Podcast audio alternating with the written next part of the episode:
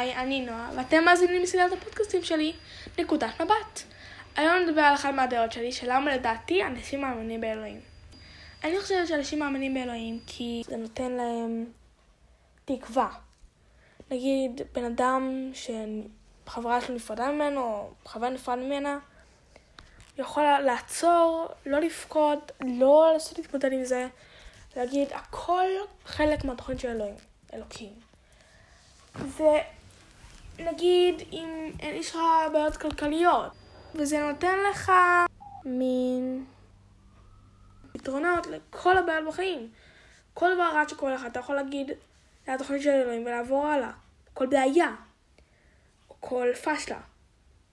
אז אם אתה עושה את זה, אם אתה עובר הלאה בלי לפתור את הבעיה שלך, אתה נשאר באותו מקום. אתה נשאר עם בעיה שאתה לא עושה איתה כלום. אתה אומר, זה לא שלי, זה בעיה של אלוהים, הוא תכנן את זה בשבילי. זה כמו לעשות, זה כמו לעשות עבודה עם שותף, אתה עושה את כל העבודה, זה הכל שלך, אבל אם היא נכשלת, אתה יכול לקחת 50% מהאשמה ומהכישלון ולהעביר את זה אליו, למרות שהוא לא עשה עם זה כלום. זה לא היה אשמתו. ולמרות שאתה בעצמך, אם אתה תחשוב על זה רגע, אתה תדע שזה הכל אשמתך, או אשמתך, אתה עדיין תעצור בלי לפתור את הבעיה שלך. אתה עדיין, אתה עדיין תמצא במקום של אתה עם בעיה, ואתה לא מנסה לעשות שום דבר לפתור אותה.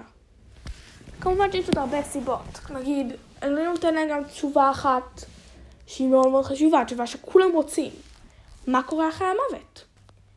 אם יש גן עדן או גיהנום. אז אנשים מאמינים באלוהים כי זה נותן להם את התשובה. אנשים שזה מפחיד אותם, זה נותן להם תשובה.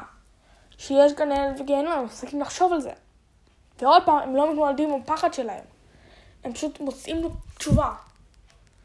זה לא מה שאמורים לעשות עם פחדים.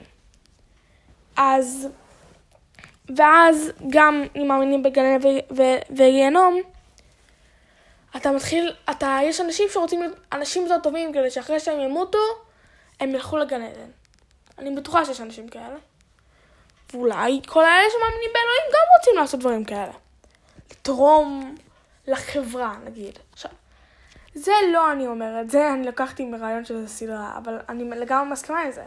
אם אתה עושה מלא מלא מעשים טובים, עם הכוונה של להגיע לגן עדן, לא כי אתה בן אדם טוב, אז אתה לא בן אדם טוב. אתה יכול בן אדם נוראי, שעשה את הכל מהנוחיות של לרצות להיות בגן עדן. אז אתה לא באמת תיכנס לגן עדן, כי אתה לא בן אדם טוב, אתה בן אדם רע שעשה מעשים טובים. זה לא אותו דבר.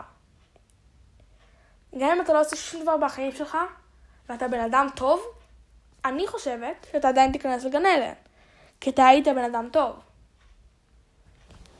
אז גם זה, זה גם די מפריך את זה, כי למה שאלוהים, נגיד, יגלה שיש גן עדן וגיהנום, וככה יוודא שאף אחד בחיים לא ייכנס לגן עדן וגיהנום, לגן עדן, כי כולם יעשו את זה בכוונה להיות, כדי להיות טוב יותר.